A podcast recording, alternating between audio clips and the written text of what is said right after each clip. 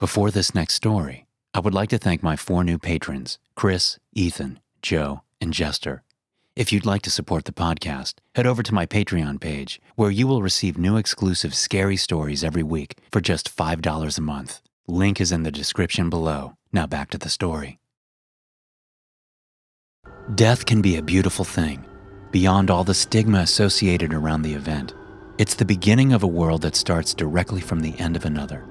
When a whale dies in extreme depths, they sink towards the ocean floor, where entire ecosystems arise from their decomposing bodies. This is called a whale fall. Mike's EPM suit had left behind three days' worth of footage. Henry was put on the task of preparing it for viewing. While we couldn't save him, nor the suit, we could at least figure out how Mike died. As we waited, the captain decided it was time for me to learn the truth about their mission and why no one on the surface had ever heard about the scientific wonder that was Talos. You saw all the dead sea creatures littering the ocean floor around the station? Robert asked. I recalled the hundreds of mangled bodies of fish, not the most welcoming sight to the abyss. James told me something compelled them to dive down here, some sort of sound. Robert nodded as he pulled up a computer. After a moment of fumbling, he clicked on a sound file. About five years ago, we recorded this coming from the depths of the Tonga Trench.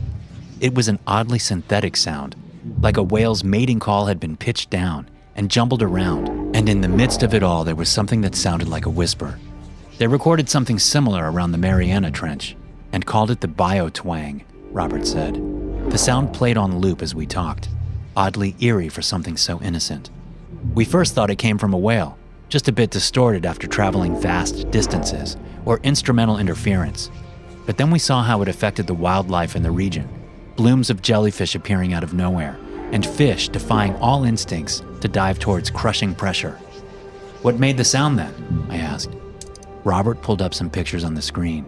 Creatures similar to roundworms, but pitch black. They looked nothing like what I had just witnessed in the airlock, however. From what we can tell, there's a thus far completely undiscovered ecosystem somewhere down the trench, isolated for millions of years, unaffected by mass extinction events. They have evolved quite differently from sea life we see on the surface. It's like millions of single celled organisms working together to form more complex creatures, but unlike ourselves, the cells can detach and rejoin at will. We've named it the Syncytium. That's what killed Mike? They could be part of it, but what we just saw in the airlock is far larger than the microorganisms we gathered here. Before we could continue, James interrupted, letting us know the footage was ready to be viewed. If they ever decide to declassify the existence of this station, they'll never mention the creatures, nor the sound that alerted us to their presence. I'm sure one day they'll hail this all as a supreme technological advancement. But truth be told, the reason why the Navy put billions and billions of dollars into this project so that humanity could traverse the ocean floor is simply because they want to find whatever is making that sound and find a way of using it. Cap, they're waiting for us, James said. We gathered in the central area. Abby sat in the back some distance away from everyone else. She seemed even worse for wear than before, frail, as if she'd lost weight in the past couple of hours since meeting her. Henry controlled the footage, ready to speed through it to the important bits, as the descent itself was quite slow. 20,000 feet, the Hadal zone. Everything we saw would be from Mike's point of view. The footage started at the airlock, Abby standing before him with a concerned expression on her face. Don't worry, I'll be back before you know it. It's not like it's my first time in the depths. It's not like they'd waste a billion dollars on me dying anyway. She didn't seem consoled by his words.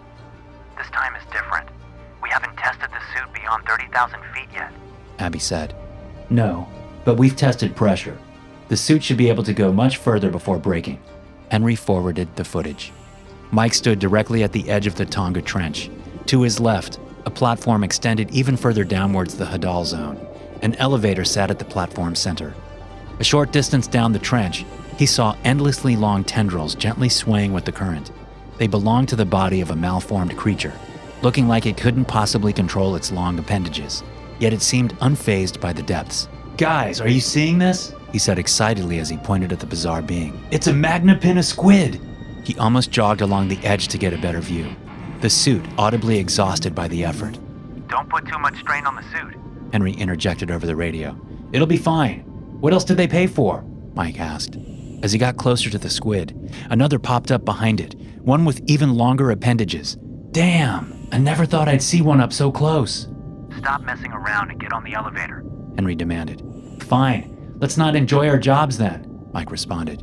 He boarded the elevator and strapped himself in. The journey would take him another 15,000 feet into the abyss. It was a loud, sturdy piece of machinery able to withstand the immense pressure of the dreaded Hadal zone. Mike himself would control the speed of the descent, only handing over control to Henry should something happen. Not long after the descent started, Mike stalled the elevator. The suit is making weird noises, he said. That's normal. It's adjusting to the pressure change. We told you that would happen the deeper you got. Henry explained with an annoyed tone. Yeah, I know, but You'll be fine. 27,000 feet. Once more, Mike stopped the elevator, directing his gaze at an edge sticking out from the cliffside. On it lay the corpse of a bowhead whale, almost half a planet away from its natural habitat. The whale had been partially hollowed out, riddled with deep sea eels and tiny, eyeless fish, and an entire ecosystem thriving from its death. How did that whale get here? Mike asked. It died, like all the other creatures down here. Henry said. Yeah, but it's a bowhead. At least I think it is. Don't they live around the Arctic? Henry sighed. Just continue the descent. 35,433 feet, horizon deep. The elevator reached the bottom of the trench after about an hour, allowing Mike to finally unbuckle himself from his seat. He grabbed a box of beacons to allow the next person to easier navigate the area. After stepping off the platform and getting away from its bright lights, it became abundantly clear that the bottom of the ocean was far from empty and that the entire bed was covered in previously undiscovered life. Millions of fungal like plants covering the floor, and transparent fat shrimp swimming between, apparently feeding off them. On the cliff wall itself, thousands of bioluminescent plants extended, just a stalk with a blue bulb bending on the direction of Mike's movement. It was hauntingly beautiful, looking as alien as anything from another planet. He continued along the cliffside, putting down a beacon every hundred feet or so. I half expected this place to be horrible, Mike said. You know, being named after the god of the underworld and all. No one responded to his comment. Guys, you can still hear me, right? Yes, Mike, we can hear you. Henry said. We're here to work, not make stupid quips. Has anyone ever told you how much better life can be if you at least try to enjoy it? Henry, stop being such a killjoy. We're making history down here. Henry didn't respond. How about you hand Abby the radio? Hell, I'd rather listen to the captain ramble about protocol going on and on. Mike stopped dead in his tracks, reaching the end of the cliff. Before him was a steep fall, leading down to an endless chasm of darkness. Henry, are you sure the elevator took me all the way down the trench? He asked as he stared into the abyss. Yes, you're at 35,000 feet. Well, it's just that I'm standing at the edge of the cliff, and this is clearly not the bottom of the ocean. That's impossible. We surveyed the entire area with sonar. Well, I'm telling you.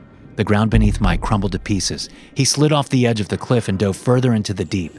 The darkness now surrounding him was absolute. Nothing could possibly help him orient himself as he fell.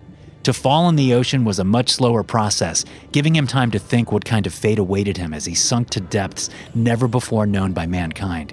He called out for his crew members while desperately clawing at the cliff, but even with the suit, he was unable to slow his descent. As he got deeper, the suit started emitting loud beeps, alarms to alert to rapid pressure changes exceeding 16,000 psi. But before he could even react, he hit the ground hard. Mike fell silent, passed out from the impact. Minutes after landing at unknown depths, Mike awoke to the sound of his suit beeping. The suit had held its ground and was starting to adjust to the new pressure. The manometer has broken, and with his tracking device malfunctioning, we could only try to guess how far he'd fallen. Mike grunted as he got to his feet, taking some time to figure out what had happened. Henry, you there? He finally said. No response. Captain, anyone? Apart from a few malfunctioning instruments, most of the suit seemed intact, yet no contact could be made with the base. Everything past that point would be after the comms went down, and we all patiently awaited to learn of Mike's fate. Despite having fallen far beyond what we believed to be the ocean floor, he had just landed on another plateau, with an endless distance still progressing downwards. The abyss was ever present, taunting us with its emptiness. Please respond, he begged. Defeated, he activated the beacons still attached to him and checked his surroundings. He had landed directly in front of a cave leading inside the cliff wall and moving steeply upwards. While protocol strictly dictated to wait for rescue in these situations, we could hear gargled sound emitting from the cave. Whatever it was, it compelled Mike to check out the cave. The walls inside were perfectly smooth, an impossible formation of rocks reflecting the bright light shining from EPM suit, lighting up the cave as far as it stretched. Mike stared at the shiny walls for a moment, adjusting the light. They had seemed smooth at an angle, but when light was pointed directly at them, it uncovered bizarre patterns, like symbols not corresponding to any known language. While he studied the symbols, a loud sound shook through the cave, almost sweeping Mike off his feet. It sounded similar to the biotwang, but with slight differences. The rhythm was changed. It seemed to put Mike further into a trance, and he diligently followed the source, ignoring any chance of rescue the further in he went. The cave led to a much larger cavern, extending beyond the reach of any light source he had available. Unlike the tunnel, these walls weren't smooth, but were covered in millions of tiny holes, each perfectly round, each identical to the last. Upon closer inspection, the holes weren't empty, but filled with worms, just like the ones we'd seen spew out of his body inside the airlock. They wriggled and reached for Mike as he walked through the cavern, pulled towards the sound in the distance, getting louder with each passing step. The deeper he got, the less he seemed distracted by the holes, which were growing in size alongside the worms. Mike's only hypnotic objective was to reach the sound. On top of the worms, spindly, long legged creatures walked across. They looked like shell-less spider crabs, dipping their limbs into the worms, merging temporarily while seeming to feed them. For each dip into the holes, their limbs grew shorter, while the worms expanded. Eventually, he reached a corner of the cavern, and with it, the source of the sound.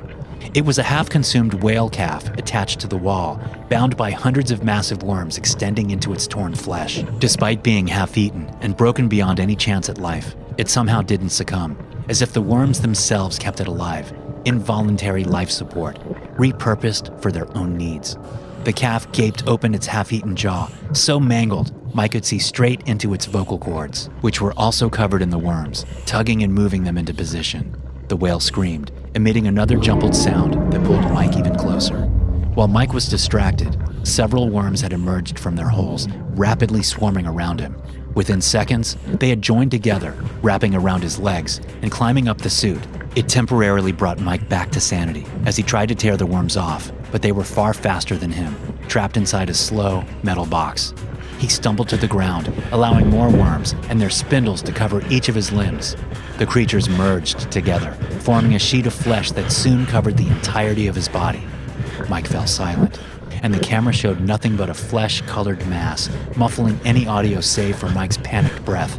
He screamed as a loud bang almost broke the speakers, the sound of his suit being perforated, and the mesh refilling the hole we had found on the sole of his feet. The creatures had gotten inside his suit, digging into his flesh, Mike crying in agony before falling silent.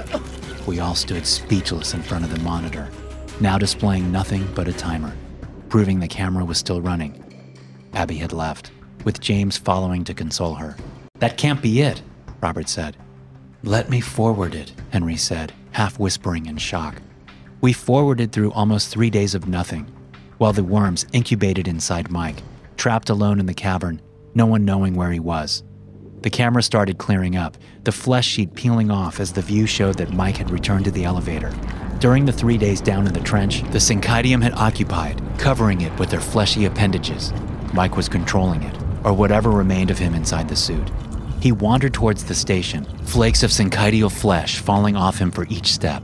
His crew called out for him over the radio now that they could reach him, but Mike could do nothing but gargle as worms had consumed most of his lungs. At the airlock, he stumbled inside, ready to unleash hell within the station. But for a brief moment, Mike managed to halt himself. Perhaps the thought of hurting those he loved was enough for him to temporarily gain control, just enough time to shut down the airlock, putting himself into lockdown.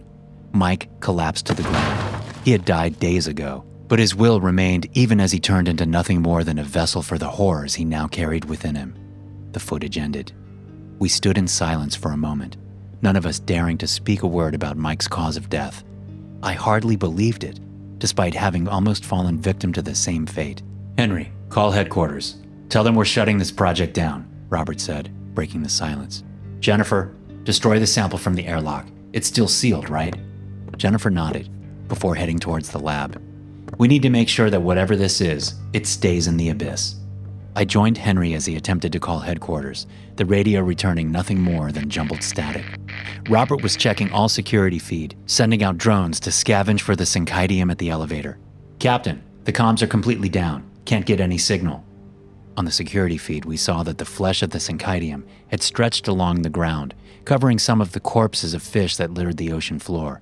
It was impossibly large, using the elevator and platform as a scaffold for climbing up towards the station. A loud metallic clang sounded through the station, followed by an alarm. What the hell was that? I asked.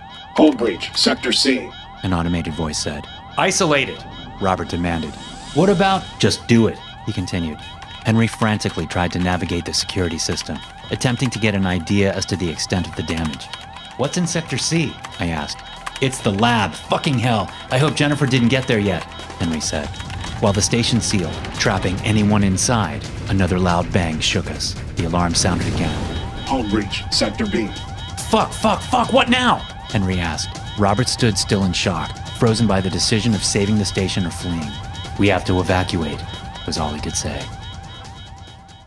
If you want to support the podcast and read more scary stories, check out Richard Saxon's book on Amazon. He is a big part of my success and has written many stories for this podcast. It is only $2.99 or free if you have Kindle Unlimited. The link is in the description below.